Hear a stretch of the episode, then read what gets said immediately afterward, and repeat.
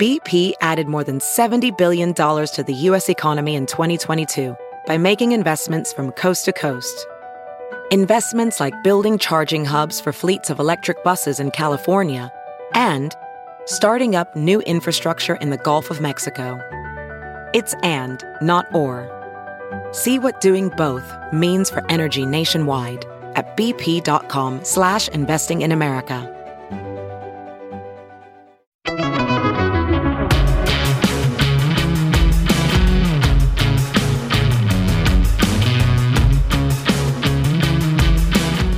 I'm Josh Hammer. Welcome back. We will be joined momentarily by Professor Amy Wax of the University of Pennsylvania Law School. As I teased to Amy, she is one of the leading thought criminals in the United States of America. We will find out why, more importantly, the horrific, horrific ordeal that she is going through cuts to the very core of what academic freedom and, by extension, really just liberalism is, or at least is supposed to be in the American Academy and American society at large. So we're going to be real quick here in the intro before we bring on Amy.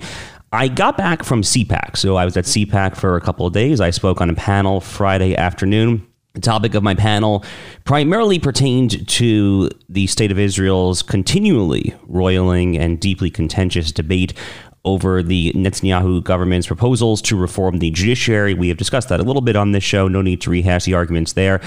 What I want to focus on instead, just real brief here from my time at CPAC, is kind of just what I saw as far as kind of just trying to put my thumb on the pulse of the movement as we head into another presidential primary season and ultimately 2024. So I think, to put it mildly, CPAC was definitely a Trump fest. It was a MAGA fest, and there's just no ifs, ands, or buts around that. If you look at the straw poll, which CPAC does every year for presidential contenders, Donald Trump won it by a very large margin. It is worth noting that the only other candidates who have formally declared for 2024 who spoke there were Nikki Haley and Vivek Ramaswamy, neither of whom got a particularly robust crowd or a particularly robust applause lines. I'm actually reliably not there, but I'm reliably informed that people actually started trickling out of Vivek's speech towards the end of it. So make of that what you will. But you know, I walked by uh, before Trump's speech outside the hall and just the throngs of people there and kind of the you know, uh, Trump one gear or, you know, F Joe Biden. I, I mean, all of kind of the regalia. Obviously, the MAGA hats are ubiquitous there in that convention hall. So it really was kind of a paean to the 45th president of the United States. The obvious question, especially when you consider the fact that very few of the other candidates or prospective candidates who are talked about as being serious contenders in this race. Very few of them chose to participate in this CPAC. So Mike Pompeo, the former Secretary of State, gave a speech, but I honestly don't know who else did. So Governor DeSantis did not. He instead spoke at various places in Florida, Texas, and California as part of his book roadshow. And it really was kind of just a Trump fest. But two things to bear in mind. The attendance at CPAC was simply down this year. It was unambiguously down compared to prior years.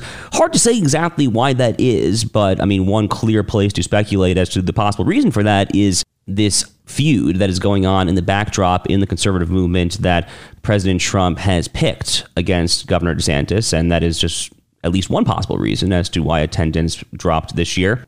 And if you bear that attendance drop in mind with just the level of intense fervor and enthusiasm that I saw there from Trump's hardest core supporters.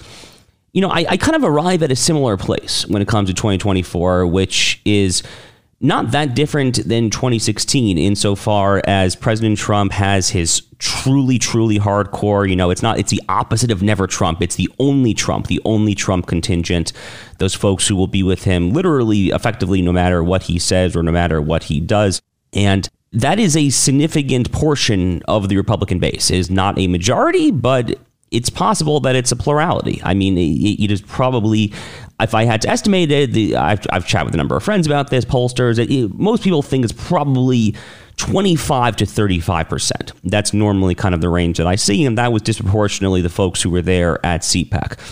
So, you know, whether the CPAC straw poll will be prescient for 2024 is obviously anyone's guess. It is worth bearing in mind that in 2016 at CPAC, while the presidential primary was kind of well underway, if I'm not mistaken, I think Senator Ted Cruz of Texas actually won that presidential primary straw poll at CPAC. I think Senator Marco Rubio of Florida finished second, and Donald Trump, I believe, was a somewhat distant third, if if I have the numbers correctly there you know, back in the day, back when CPAC, you know, in the, the pre-Trump era was more dominated by kind of libertarian activist types, it seemed like Ron Paul was actually winning the straw poll almost every year. Rand Paul historically did quite well. Then after Ron's political career kind of faded. But it was very interesting to see. And, you know, uh, look, anyone who steps into this race to challenge former President Trump, both those who have declared and those who we anticipate are likely to declare, are going to have definitely, definitely a real challenge because that only Trump base, we can debate what the actual percentage is, and it's effectively impossible to tell, but that only Trump base is definitely still plugged in and they are definitely still activated. So, just some quick thoughts there from CPAC. But without further ado, we want to take it to a quick commercial break. We are going to be joined momentarily by the great Amy Wax, professor at the University of Pennsylvania Law School. Man, she has a hell of a story to tell. I really hope you guys stick around to hear it. It is deeply, deeply, deeply distressing stuff. So, stay with us. We'll be right back with Professor Amy Wax.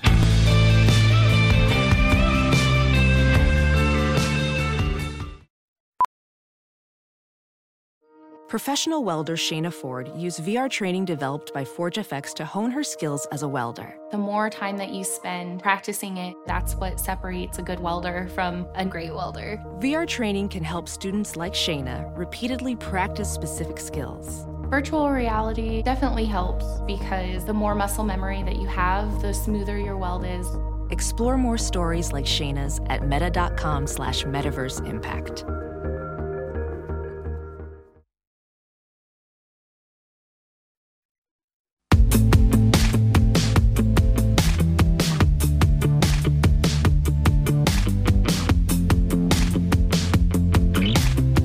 Welcome back. As promised, we are joined this week by one of America's leading thought criminals. I think it is a, probably a cancel, cancelable offense for me to even host her on this podcast, but she is also a friend, and I'm proud to call her a friend, in fact, and that is the Robert Mundheim Professor of Law at the University of Pennsylvania Carey School of Law. That is Professor Amy Wax. So, Professor, thank you so much for joining us this week.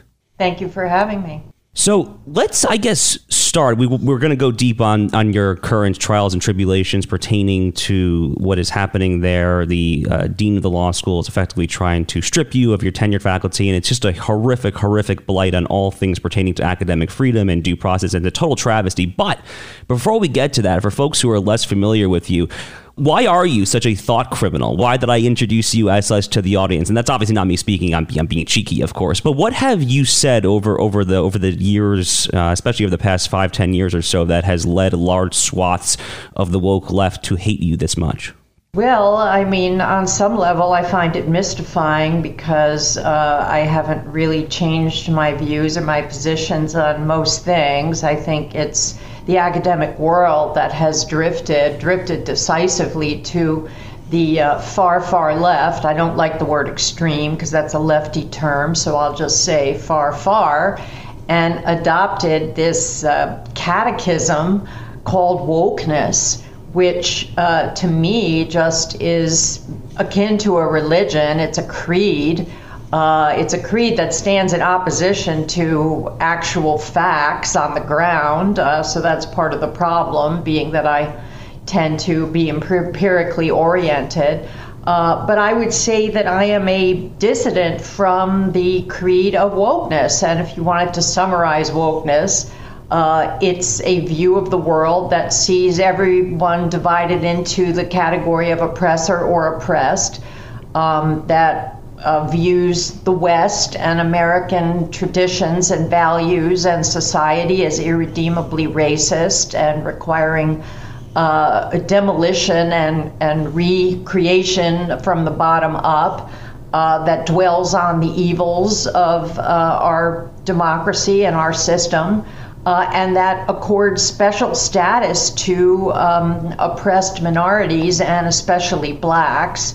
Um, and then finally attributes all disparities uh, in between groups to this nefarious force of racism. Uh, we could talk a little more about some of the commitments of wokeism, but those are essentially the essence of uh, what is believed. And the key is here that the woke forces have taken over the university and they do not tolerate dissent. They are uh, extremely wary of anyone who questions any of these tenets and who points to facts on the ground that uh, or ways of interpreting them that are inconsistent and sees those as a threat um, to their hegemony and control and also to these poor oppressed groups who are of course of paramount importance now um, cosseting them and pleasing them and protecting them is the top priority in academia, not the traditional goals of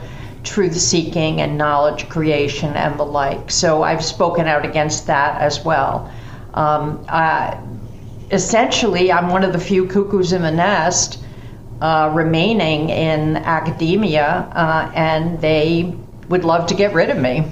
Yeah, and it really is that simple. And just trying to kind of tee it up for the audience who may be paying slightly less attention to the details of this, I, I can roughly pinpoint, I guess, three things, roughly speaking, that you have said or written that I guess has triggered the University of Pennsylvania School of Law Administration. And uh, this is where I want you to, to, correct me if I'm wrong. But the, the first thing was this uh, somewhat infamous uh, Philadelphia Inquirer op ed where you had the temerity, Professor Wax, you had the temerity to speak of bourgeois values. What a horrific concept. So that was 2017, if I'm not mistaken. And then you had some comments at the first National Conservatism Conference in Washington, D.C.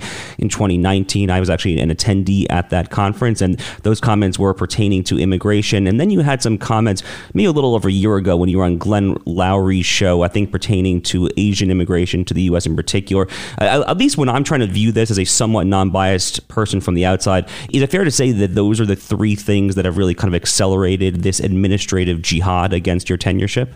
Yes, I mean, they cite, you know, there's a 50 count indictment against me. I mean, they cite all sorts of snippets and remarks and things that I've said, all ripped uh, audaciously out of context. The, what I said at the conservatism convention, what they claim I said, bears no resemblance to the points I was trying to make. Uh, they've taken the account of it from Vox and the New York Times and never bothered to go back to my actual remarks, of course. That would be too much too much of a burden on them. What I said about Asian Americans is is misrepresented and distorted willfully. Uh, I think your your account is accurate in that what triggered it is this very anodyne piece that I did in the local paper, the Philadelphia Inquirer, praising bourgeois values and pointing out with a co-author, Larry Alexander, that to achieve success in our society, um, certain values, uh, certain practices work best. Uh, and that not all cultures and not all cultural practices are equal in equipping people to live successfully in our society. That seems to me to be so uh, abundantly obvious and really uh, non controversial. It would be non controversial, uh, you know, 10 years ago or 15 years ago. Um, but now it's become contested. When I said those things, it triggered a number of people, and as is typical in the current age, they started trolling me on the internet looking for other offenses, other sins, other things that I've said that were politically incorrect, uh, and started cataloging them. The protests and the petitions piled on, and my dean, who is really just maybe the worst dean in America at any law school, uh, who initially stood up to the students and said, Well, it's her opinion. She gets to express her opinion, which of course is completely consistent with academic free expression values that Penn purports to uh, embrace. Uh, he quickly turned coat when the pressure built and decided that he needed to do something, uh, namely, filing a formal complaint against me and triggering these procedures, which are to call them Orwellian really just doesn't capture it. Uh, you know, Penn has all of these ways in which they can persecute you and prosecute you, even if you've really done nothing wrong, which I contend I have done uh, or not done. All I've really done is to express opinions that people don't like and don't approve of. Uh, this gets transmogrified in the current age into hurting students, upsetting them, psychologically damaging them, there is this kind of cynical move to take the expression of opinion and turn it into some kind of harm, some kind of harmful behavior. And that is the trick uh, that they are trying to perform to uh, get the faculty senate to impose major sanctions on me. Uh, it's really my dean who is spearheading it. Uh, and he is spending millions of dollars of Penn's money employing an outside law firm to prosecute this case against me. I mean, this just shows you how passive the trustees and the donors of the yeah i was really going to start to cut you off but is, is that like a breach of some sort of fiduciary duty if you're sitting on the board to spend this much money? I don't, I don't really know exactly how the law in that area works but that itself seems like it would potentially be violative of some duty of some sort. I'm not positive well i'm not sure it's a legal infraction or not because the law surrounding private universities right. like the University of Pennsylvania is very permissive. Now, the irony here, of course, is that they get many, many tens of millions, hundreds of millions of federal dollars. Right. But according to the law, that doesn't turn them into public uh, universities. Uh, that's that's a problem. But no, I think what it reveals is that the trustees and the people who are supposed to exercise oversight over these institutions and the way they spend their money, uh, they just aren't paying attention, or maybe they just don't care, or the final possibility is they don't really understand and believe in academic freedom. Right. They, I think, see these institutions as kind of gatekeepers to the good life. Uh, they're completely indifferent to what is being taught and peddled, the propaganda that is being promulgated in these places, and the influence they have on young minds. Uh, or they, you know, kind of superficially believe in a lot of the stuff that's being peddled. I have no idea. It's fashionable to be a lefty, as you know, if you're upper middle class. So this is all superficial fad and fashion. But the bottom line is it is resulting in the wholesale destruction of any ethos of intellectual integrity and academic freedom in our best universities. Certainly in the case of mine, uh, they're pursuing a course that, if they succeed, uh, will effectively destroy um, academic freedom of thought as a fundamental in our best universities. Hey, any, uh, prosecuting me for my opinions, bottom line. Right, exactly. And, and for those who are not lawyers or not necessarily in this world that Amy and I are in, the University of Pennsylvania being an Ivy League school is is a top 10 law school every single year. I mean, this is one of the nation's most prestigious institutions of legal education. Uh, the longtime listeners of the show will remember last summer when we had on Ilya Shapiro after he himself was canceled by a similarly cowardly dean, that of course being Bill Treanor at Georgetown University Law Center, and Ilya is now fully out of out of academia. Amy, I mean, just going back to the bourgeois values thing for a second here. I mean, to me, another another way of saying bourgeois values is common sense. I mean, it's kind of like the old success sequence of get a job, get married, have kids. If you do so in that order, you have an extremely high likelihood of, of avoiding poverty. So, the the fact that that was what launched this deeply, deeply pernicious assault on academic freedom and an attempt to prosecute you, as you say, for your opinions. The fact that that was really what launched this is just almost unfathomable. I, I, I, mean, to me, it is just an absolute, an absolute shanda, we might say. But why don't you kind of elaborate on the actual kind of state of the proceedings? So, when did it start? Kind of where are we now? Kind of walk the audience through a little bit, kind of how this process has unfolded and where it currently stands. Well, I will. I will give you the heads up uh, in a minute, but I just want to add one comment to what you just said. I think what this proves, you, you talked about the success sequence, uh, which keeps people out of poverty by and large. You know, this is why woke education is bad education. The students have never heard of this. They've been to the best universities. They spend hundreds of thousands of dollars on their education, and they're completely oblivious to any of these opinions that deviate from the far left, uh, you know, orthodoxy.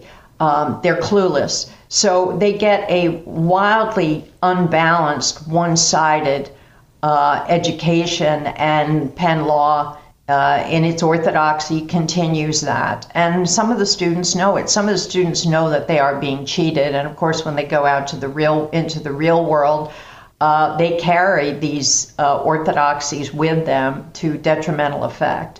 Um, but anyway, uh, where is the proceeding? Well, um, over a year ago now, the dean filed charges against me, and you know, uh, to make a very long story short, we've basically been wrangling over uh, how the procedures are going to unfold uh, for that whole period of time. There have been uh, not one but two investigations into my sins and infractions, uh, interviews with students. I don't know even who the interviews have been with because it's been hidden from me. I have not been allowed to participate.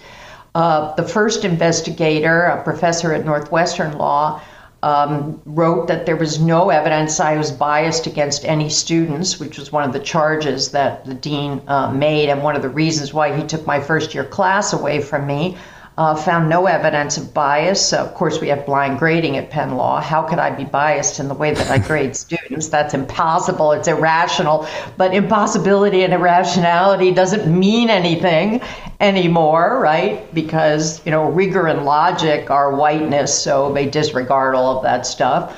Uh, so that, that was the first investigation. The second investigation claims to have unearthed some statements I made 10, 15 years ago to students or in class, uh, which, you know, frankly, I never made. I mean, it's not the sort of thing I would ever say. Uh, I have no memory of it. Um, I have no idea where these remarks come from, and how could I? How could I defend myself for something so remote in time? Uh, the reason that they dredge this stuff up is because my extramural remarks in podcasts and in print and outside of school, those are protected by traditional um, notions of academic freedom in many statements that have been made by various uh, committees and various uh, organizations like the American Association of University Professors. Professors are allowed, like any other citizen, to express their opinion. It's protected speech, whether for public or private universities, at least uh, traditionally. So uh, to prosecute me for that stuff is is really dubious. Uh, so they have to get me for alleged remarks that I've made, and you know none of those those remarks are either fabricated or there's nothing wrong with them. For example, they allege that I said to some student at a reception 10, 15 years ago, "Oh." Uh, well, you're a minority in a double Ivy, so you've benefited from affirmative action. Uh, I never would say that to a student. I have no idea who this student is. But even if I said it, I mean, supposedly affirmative action is a wonderful thing. It's absolutely essential to diversity, equity, and inclusion. It should be celebrated. Why is that some kind of insult? It just makes no sense. I mean, it, it really is, once again, completely illogical and nonsensical to say that that is some kind of harmful remark, right? Even if I made it. No, it's, it's a ridiculous citation, but just to clarify, and then we'll take it to a quick commercial break here. We're with Professor Amy Wax of U- University of Pennsylvania School of Law. But just, just to clarify, has Dean Ruger explicitly said that his goal is to get you fired? Or I'm not sure how explicit that is. I mean, that, to me, that clearly is the goal. I'm, not, I'm just not sure if, if they've actually said that. Well, he hasn't really said it directly. He had a town hall with students back in 2019, which I knew nothing about, what one of my students recorded, in which he, in his extremely bumbling and inarticulate way, and really, you know, for a law school dean of a top 10 law school, the man really just uh, has a lot of trouble expressing himself. Um, he told the students, Well, it does suck that Professor Wax is still a professor here, but you know, there are procedures, there are processes. We're working on it, we're doing our best without ever actually saying we're doing our best right. to get her fired. Uh, we're pursuing it, you know, the usual bureaucratic, academic, wokababble jargon. Since then, he's only talked in very general terms about major sanctions. He's seeking major sanctions. That can be anything from a tiny little slap on the wrist to taking away my job, stripping me of tenure. I mean, it, it really could be anything. And of course, because it's a disciplinary procedure, it's all very hush hush, very furtive, very secretive. No one will talk about it, no one will comment on it. Well, why are they doing that? Because they don't want to be criticized, they don't want to be scrutinized, right? They want to be free to do what they want to do. Uh, and I can tell you the procedures in the faculty handbook, which governs this whole case, are so one sided, they are so stacked in favor of Penn. Penn is essentially the prosecutor, the charger, uh, the judge, the jury, um, the legislature that sets the penalty. I mean, they have total and complete power and discretion uh, to do whatever they want. Now, that doesn't mean that at the end of the day they'll get away with it because I do have tenure. That is a form of contract. That contract, you know, it should, it does limit the school and what they can do to me. And part of what's going on here with this case is it's a test case to see and you know determine what does tenure really mean what are the guarantees and what are the safeguards that are built into tenure is it a meaningless piece of paper or does it really uh, guarantee to faculty certain rights and freedoms and prerogatives which by the way are essential to the conduct of any self-respecting academic institution that is dedicated to the true purposes of academia, which are understanding the world, discovering the truth, generating new knowledge, preserving old knowledge. You know, none of that can be done in an atmosphere of orthodoxy that rules out hypothesis right. ab initio, right? Before you even get started investigating them, they can't be expressed well, that is wokeness. You know, wokeness is at the end of the day really about race. Everything is caused by racism. No other explanation is allowed. That is the orthodoxy, and anybody who suggests otherwise is, you know, can't be a part of this institution. Well, if that's social science, it's not a science it's not science. It's also not human decency. I mean, I mean, there's nothing. There's nothing about what you just accurately described as wokeism as being indicative that this is a good person who espouses these views and who conducts him or herself as such. But I want to touch on what you said there. But we're going to take it to a quick commercial break first. Again, you're listening to Professor Amy Wax of University of Pennsylvania School of Law. Stay with us. We'll be right back.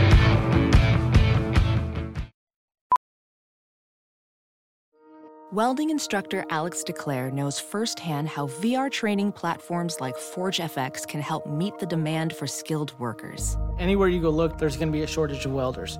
VR training can help welding students learn the skills they need to begin and advance in their career. The beauty of virtual reality is it simulates that exact muscle memory that they need. Explore more stories like Alex's at meta.com slash metaverse impact. thank you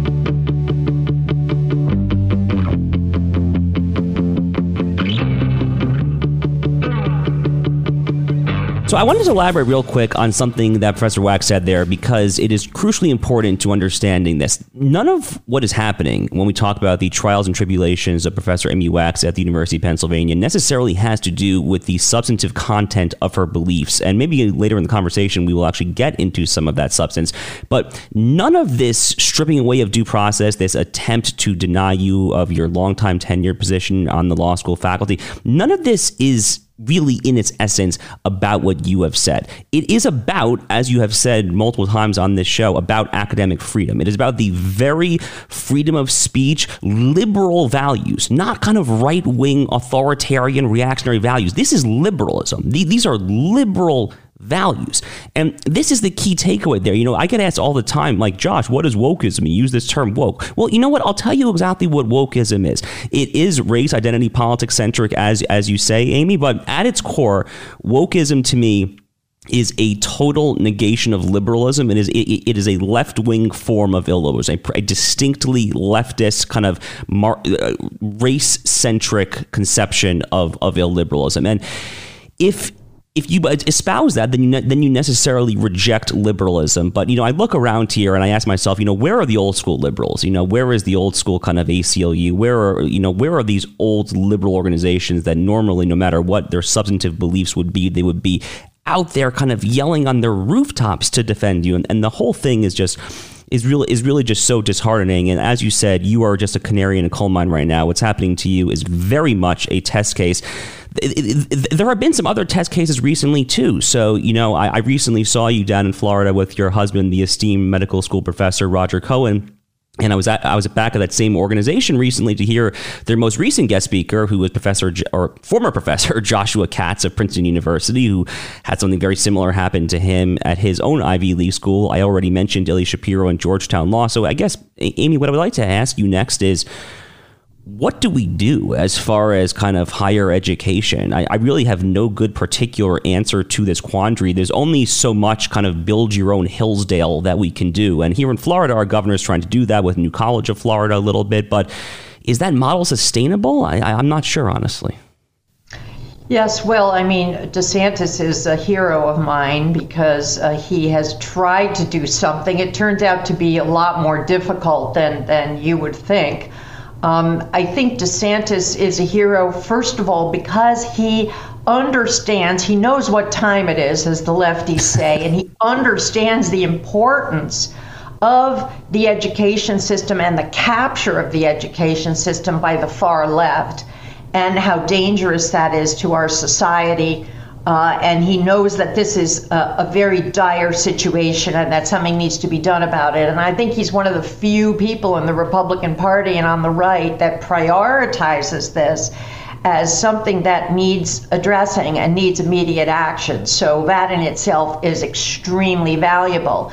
Now, having, having said that, um, you know, it is very difficult to uh, reform and correct institutions that have been culturally captured, so to speak, uh, in a Gramscian way. I'm talking here about Antonio Gramsci, who's this uh, theorist, this uh, left communist theorist, who said what's really important is not class warfare, but cultural warfare. The capture of institutions by a certain set of attitudes and values, and then the perpetuation and inculcation of young people. Of course, education is the ideal capture uh, institution because then you can sort of multiply and perpetuate your ideas by propagandizing uh, those ideas to young people, which of course is happening, is happening right now. Now, the problem is that our education system is a self governing entity where the people who are already there, and we have a lot of tenured radicals, so to speak, who are running the place, plus the bureaucracies that they've set up, to push diversity, inclusion, and equity, which of course are ideological goals of the left, uh, they are um, self governing and self perpetuating. They decide who gets hired, who gets promoted, who gets tenured, right? And it's very difficult to intervene in that process without people saying, oh, you're destroying the essence of the academy, because the essence of the academy is that you know, the people who are there have the wisdom and the expertise to decide who's worthy and who's not worthy. Now, there we have in the higher ed sector uh, private universities and public universities, and both of them pose their own challenges. Um, public universities are financed by taxpayer money, by the state, that would seem to give the government some degree of prerogative over how they're run and what is taught. Uh, and DeSantis, I think, has tried to take advantage of that. But public universities are also governed by the First Amendment of the United States Constitution because they are arms of the government. And so to try and impose an orthodoxy or a set of values or shut down uh, the teaching of certain ideas um, is very difficult to do compatible with the First Amendment, and you have to be clever about it. I think that the way to go, and I would like to see DeSantis move in this direction and other governors as well, uh, is to find ways to bring balance to what students learn and to what uh, students are taught. So they're taught that the West is. Um, you know, the worst sinner in the history of mankind and is full of evil and racist uh, ideas and institutions, well, they also need to be taught what is effectively banned from uh, the educational sphere, which is that the West has singular, unique, uh, soaring achievements and accomplishments that no other culture uh, in history has uh, manage to to uh, contribute, and they need to learn about those contributions and what is unique and wonderful about them. In other words, they need to learn the truth, which is our sins are generic. You know, those sins have been committed by all cultures worldwide. Maybe we do it better and more efficiently because we do everything better and more efficiently. I would say that's true. Uh, but we have unique um, virtues and unique achievements that students are barely aware of. So try and make sure that they learn about those. Um, that might be one way of doing it. Um, a second uh, mechanism that could be used, and now I'm talking about private universities, which are much, much harder to regulate because they're not governed by the First Amendment, is to amend federal law to require private universities that accept federal funds, and practically all of them do, right? So they're supported by taxpayers to honor First Amendment principles in their governance, right? So that would be a very simple uh, addendum to Title VI of the Civil Rights Act, which already imposes limitations on what private universities that accept federal funds can do in terms of discrimination uh, and, and uh, equality principles. Add a First Amendment uh, clause to that, and that would be a very powerful tool that would help someone like me defend against um, the effort to uh, squelch my dissenting views and uh, you know impose an orthodoxy on the university. So there are you know there are possibilities here. Um, but ultimately, I'm afraid to say at the end of the day, it isn't really law or government that is going to solve this problem, it is the culture. And what we need is we need a rebellion. We need a rebellion by parents, by private forces, um, by individuals who believe in free thought, who value dissent, who are old fashioned liberals, and you know uh, sign on to the fundamental tenets of liberalism, which is that an open society and open debate is the best society, it's the most democratic society, and one that achieves the most, right? The most progress in science and in other areas and that this is a precious set of traditions that we should not relinquish uh, easily. Uh, we need a group of people like that to stand up and be counted. Uh, we've seen it in K through 12 education. Chris Rufo, who is uh, really a, a, very admirable and effective individual who has led um, pushback in that area, he has shown the way. We have seen parents object to some of the um, CR, the critical race studies teachings that their children have been exposed to, to some of the gender fluidity dogma that their students have been opposed, that their children have been exposed to, to the teaching about sexuality that violates some of their values and their moral commitments. We've seen that rebellion take place in uh, places like Virginia uh, and other uh, centers. And what we need is to extend that rebellion to higher education. And, you know, how that's going to happen, I don't know. But that is definitely the goal. Well, I love that you mentioned Chris Rufo, who's a friend of mine and is doing just fantastic work on this front, and hopefully we'll be a guest on this show in the not so distant future. I love this idea of kind of statutorily amending or just adding some sort of codicil to Title VI to put in a First Amendment standard, tie it to federal funding. I really love this. So for me, as a kind of a, a crass public policy analogy, my my answer to the Section 230 debate when it comes to the big tech issue is that we should just kind of tie the extra legal immunity immunity to a First Amendment standard. You know, so effectively it's, it's a quid pro quo. As a condition of kind of receiving this immunity, you have to abide by a First Amendment standard for platform moderation. Very similar to what you're saying. So I think that's very clever and really should not be controversial either. I mean, if you force Democrats to take a vote on that, I mean, any Democrat who votes against protecting the First Amendment at private universities, I mean, you know, they're going then down on the ledger. They have a vote for taking a very deeply unpopular proposition. So it's probably, it's probably smart politics too, actually. So, Amy, as we kind of get towards the end of our conversation here, I do want to briefly touch on on substance. I would be remiss if I had someone like yourself and did not actually talk about any kind of area of kind of uh, political or cultural concern here And I guess I would kind of like to hear from you because um, you know I think your views on, on immigration have been so uh, distorted, uh, mischaracterized, whatever. Um, what is Amy Wax's stance when it comes? Uh, I'm sure you and I are totally in agreement on illegal immigration. We're probably mostly in agreement on legal immigration too, to be clear. but uh, what what is your stance on on legal immigration to the U.S. and how how do you approach that public policy question? Well, I mean, I would characterize myself as a fairly uh, strong restrictionist on immigration. Um, and the reason for that is, you know, not any kind of animosity towards immigrants or any particular immigrants.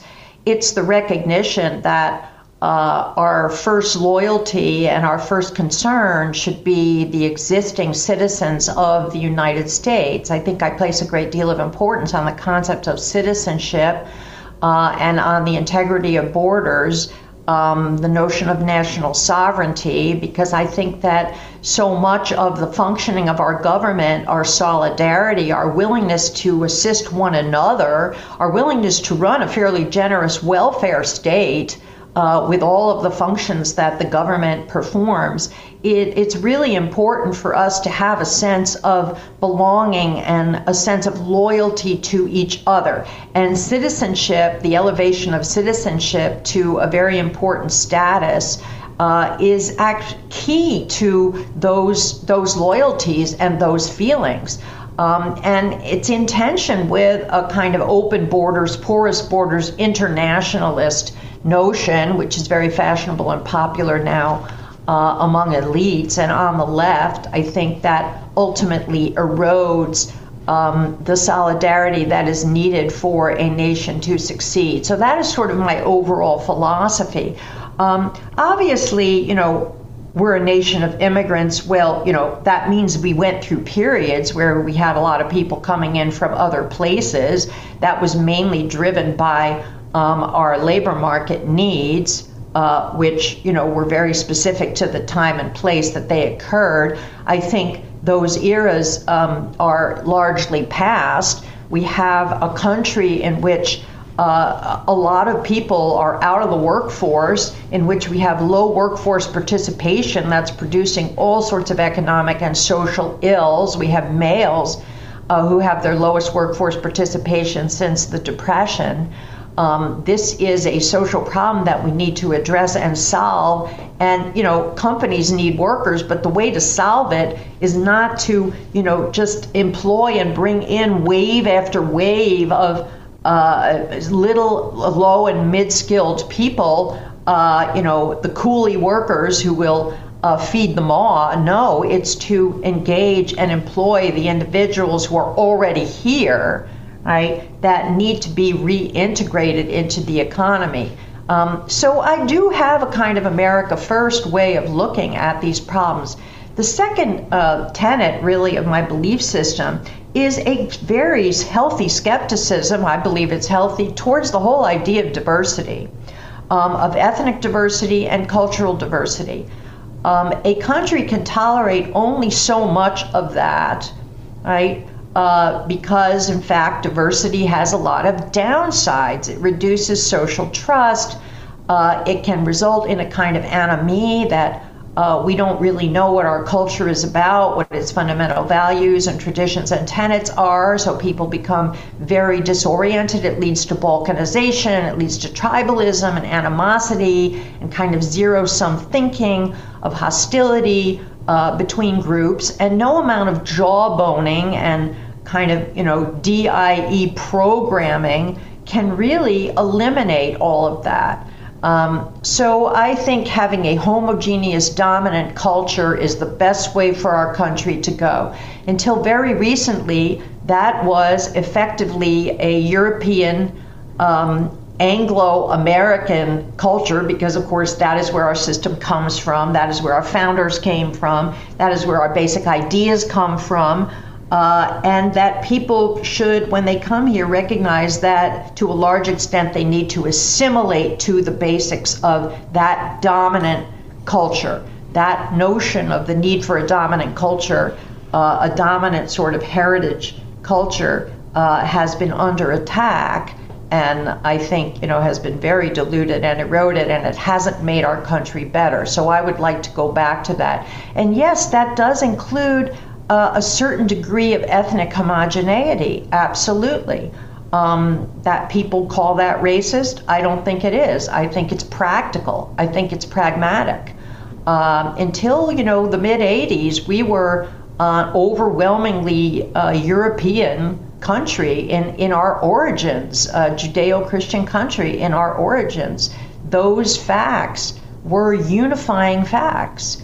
Um, as Arthur Schlesinger said, to deviate from that situation is a disunifying force, whether we like it or not. So I would like to keep even legal immigration at fairly low levels, right? And I would like to, uh, to uh, favor people from cultures like our founding culture, our traditional heritage legacy culture, which is European uh, and primarily um, Anglo, uh, Northern European, British.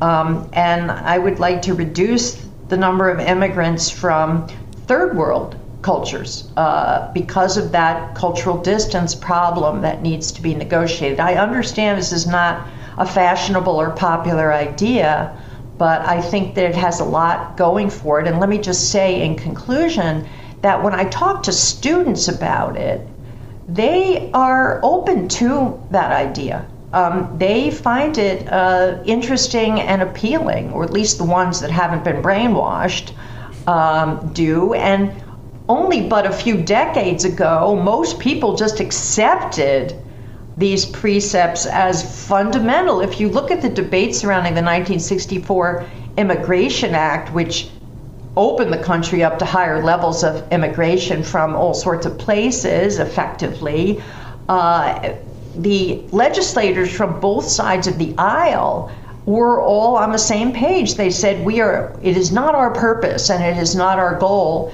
to change the fundamental demographics of this country. And we do not think and of course they were wrong about this, but we do not think that this law will have that effect. Um, and you know, everybody, nobody questioned that that was a good thing. I mean, there's much of what you just said that strikes me as basic common sense. And Michael Anton is, is, fond of citing John Jay's Federalist Number Two, which is one of kind of the lesser remembered of the Federalist Papers. But I think it's in the fifth paragraph, if I'm not mistaken. It's, it's either the fifth or sixth paragraph of the Federalist Number Two John Jay basically says exactly what you say about kind of the perils of diversity, and, and, you know these were men who had just emerged, obviously, from a Revolutionary War. They they understood through blood, sweat, tears, toil, gold, all of it. You know what it constitutes to form a nation. So I would encourage listeners to go ahead and check out John Jay's second Federalist paper there. I'm quite familiar with it, talking about one culture, one nation, one sets of values, uh, unifying ideas and traditions, unifying language uh, origins, ethnic origins, um, historical origins. He, he, talks about all of that and how important that is to uh, the the strength and success of the nation and the future success. Right, exactly. And you know, one thing that I get asked often because you know my my public stance right now is that I I probably like you supported a full on immigration moratorium at least for kind of the short term while we kind of get a handle on what is happening. Dispensations to be sure for like very legitimate refugee, very legitimate asylum claims, but it is critical that we define what an actual legitimate asylum claim is because we've all seen what's happening down the border with all these faux asylum claims. But yeah, I mean, the baseline for at least the short term, um, I, am not going to put a year's number on it because it'll be, be necessarily arbitrary, but we do have to focus on solidarity right now. And when I espouse that view, one of the most common things that I get back from kind of the glib Twitterati is they say, oh, Josh, you're Jewish. You know, how could you possibly possibly support this. And you know, it's true. I mean, all my great grandparents and great grand, all my great grandparents and great great grandparents came to this country in kind of the famous uh, Ellis Island immigration wave from the 1880s to the 1920s. But here's the thing. Here is the thing.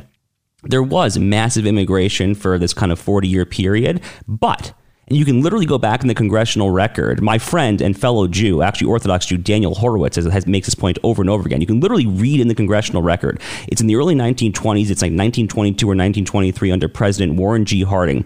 Congress, after this massive kind of absorption of immigration from largely Central and Eastern Europe, they put a full stop on immigration via voice vote. They didn't even do a roll call vote on it because it was so common sense that after taking in this huge wave of immigrants that you had to kind of cool off, let the assimilation process take place. And you know, you mentioned the 1960s immigration regime, which we've been living under ever since, with only kind of very slight modifications to that regime.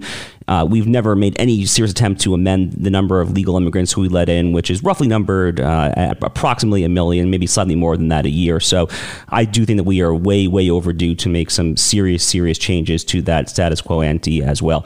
So, Professor Wax, we're unfortunately out, out of time here, but one just final question to you, kind of going back to the majority of our conversation on your trials and tribulations. For the listeners out there who are sympathetic, properly sympathetic to the woes that are that are suffering to you from this administrative jihad, where can they find you and how can they help? Well, I'm the easiest person in the world to find. You can uh, Google me, and my Penn, uh, my Penn email will pop up. But I do have a GoFundMe page, which has been a great source of uh, funds to help me uh, you know, continue with the legal advice that I need to, to uh, stay the course here and fight what Penn is doing to me.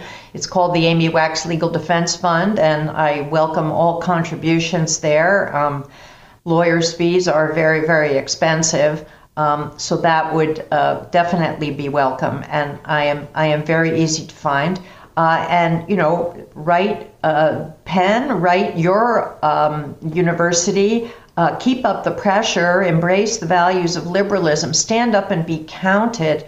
Uh, let people know that you do not want to see these changes, this capture of academia, that uh, you think it's a bad thing and threat to the country, which it is.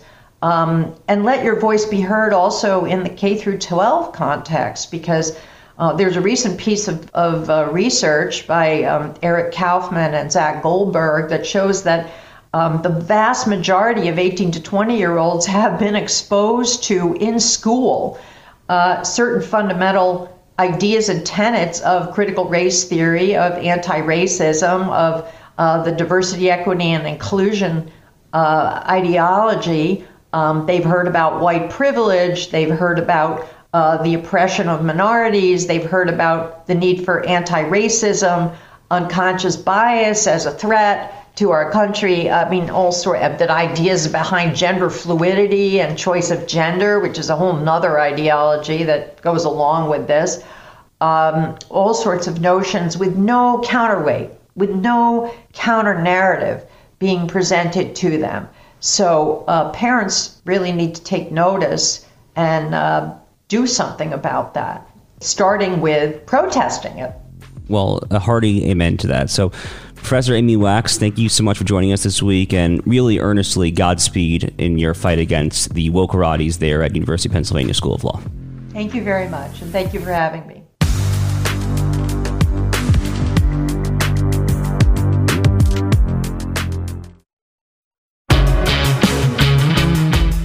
So, thanks again to Professor Wax for joining us this week. Really, just just harrowing, just galling, galling stuff to hear about this, to hear about what the most cowardly dean of the University of Pennsylvania Law School, this one time shining Ivy League institution, just really awful to hear what Dean Ruger has done in putting Professor Wax just totally through the wringer for some extemporaneous comments given predominantly outside of an academic setting. I mean, I mean that is one of the more interesting parts about this saga is that if you look at the various data points that Penn is prosecuting Professor Wax for. These are not things that she has written in law review articles. These are not things that you can dig up on SSRN or anything like that.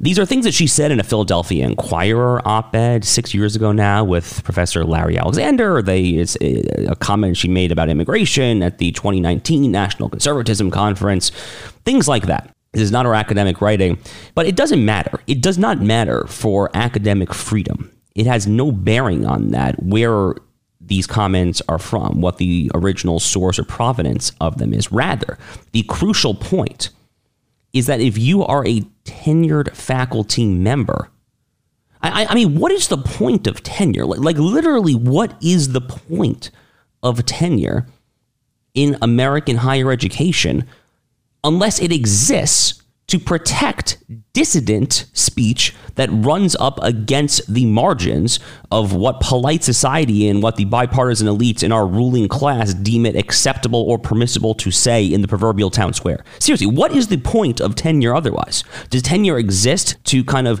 blindly recite the various dictates of the woke pablum? Does tenure exist to say that there are 72 genders? Does tenure exist to say that Lia Thomas is a champion for breaking all the NCAA freestyle breaststroke, whatever records? I, I mean, no, that is not in today's day and age why tenure exists. Tenure exists to say the things that are difficult to hear. So I think for another example, uh, you know, um, he's not nearly as kind of pugnacious or combative a personality, but I think about another champion of academic freedom, Professor Robby George at Princeton, who is for many decades now has been a leading prominent social conservative in America, and he is unapologetic uh, about his stances on abortion and same-sex marriage, perhaps in particular. I mean, tenure exists to protect a professor there to be able to give his reasoned opinion about a hot topic that today many people would erroneously say is quote unquote bigoted, such as opposition to same sex marriage, it exists in that particular case to protect Professor George's opinion to say it. And, that is no less the case here for Professor Wax when it comes to the immigration issue or any of these other issues, affirmative action, any of the other kind of third rail topics that she has seen fit to opine on, whether inside or outside of the academic confines uh, for a particular vocational setting, including op eds, external speeches, things like that. And the final thing that I will just note here, because we're already running very long on this episode, Professor Wax and I. I think are largely in agreement. Maybe there's some narrow overlap, but I mean, certainly we are in overwhelming agreement when it comes to what America's legal regime of immigration going forward should be. And what, namely, we mean by that is that it should start to be lower. Now, here is the key point. For many, many years, I think the standard Republican Party, kind of standard conservative movement stance on immigration was this ridiculously oversimplified dichotomy where, you know, these candidates would go on stage, they would get asked their stance on immigration, and they would say, well, my immigration stance is simple. If it's illegal, it's bad. If it's legal, it's good. I, mean, there's so many examples of this. I mean, you can go back to probably the 2012, the 2016 presidential primaries over and over and over again. We saw this kind of overly simplistic dichotomy that that played out. The point of what Professor Wax is saying here, and what many folks and kind of the so-called new right are saying, you certainly heard Steve Cortes, a former guest on the show, say it when we had him on, maybe just a couple months ago, whenever we had Steve on is that the time now is for a pause. It is to focus on cohering and conserving and frankly just rebuilding. Because America is it is in rough shape right now. I mean, there's just no way of mincing words. We are hopelessly, hopelessly in, in many ways divided. We always have hope to an extent when it comes to various other things, but sometimes in, in the day to day slog out there, you know, there was a lot of rancor, a lot of animosity you know, frankly, obviously, if you go to a lot of kind of you know inner city places around the country, inner city school districts. I mean, uh, you know, including Miami to an extent, certainly in kind of South Texas, Arizona, California. I mean, there was a real kind of assimilation problem when it comes to kind of adopting to and learning the English language. And given that we have had this post 1965 immigration regime for almost 60 years now, 65 being the, the major immigration bill that was tweaked numerous times under the Clinton administration and so forth, but really kind of predominantly remains in large part quite similar to what it was when it was passed you know, it is time now to slow down. And as we discussed with Professor Wax, that's exactly what the Congress did via voice vote. It wasn't it wasn't even considered controversial enough to take a roll call vote in the Congress. It was literally deemed uncontroversial enough to have a voice vote. That is what happened in the 1920s after the unprecedented Ellis Island immigration wave. Where, on a personal note, as I as I think I said to Professor Wax, that is where all my ancestors came in as well. But that has no bearing whatsoever on what the best public policy is for the United States of America, and crucially for the American people, for the American citizens, for the hardworking American taxpayers going forward. So thank you again to Professor Wax for joining. Really just wish her the best of luck in this horrific ordeal that she has been put through. And I hope that you enjoyed listening to our episode with Professor Wax this week. I'm Josh Hammer. We will see you next time. Being a staple in American media for over 90 years, Newsweek now brings you an exceptional lineup of podcasts. The Debate. They'll recognize how these policies aren't working. They'll feel the pain and they'll change their behavior. The Josh Hammer Show. Restore the principles and the political paradigms of the American founding. The Crystal Knight Show. Just because officers are black doesn't mean that the policing system still isn't inherently racist. Fast Women. Chevy's actually doing really well, and Honda's really not. Wow. Which is like the opposite of most people's perception of them. It is. The Parting Shot. Every year when the new nominations are announced, I get this excited, nostalgic feeling, and it brings out that little kid in me who just loved movies. The Royal Report. Harry and Meghan's head of comms has announced they now move forwards to their kind of future outside the royal family. Newsweek podcasts. New episodes drop weekly. Download or listen now at Newsweek.com or wherever you get your podcasts.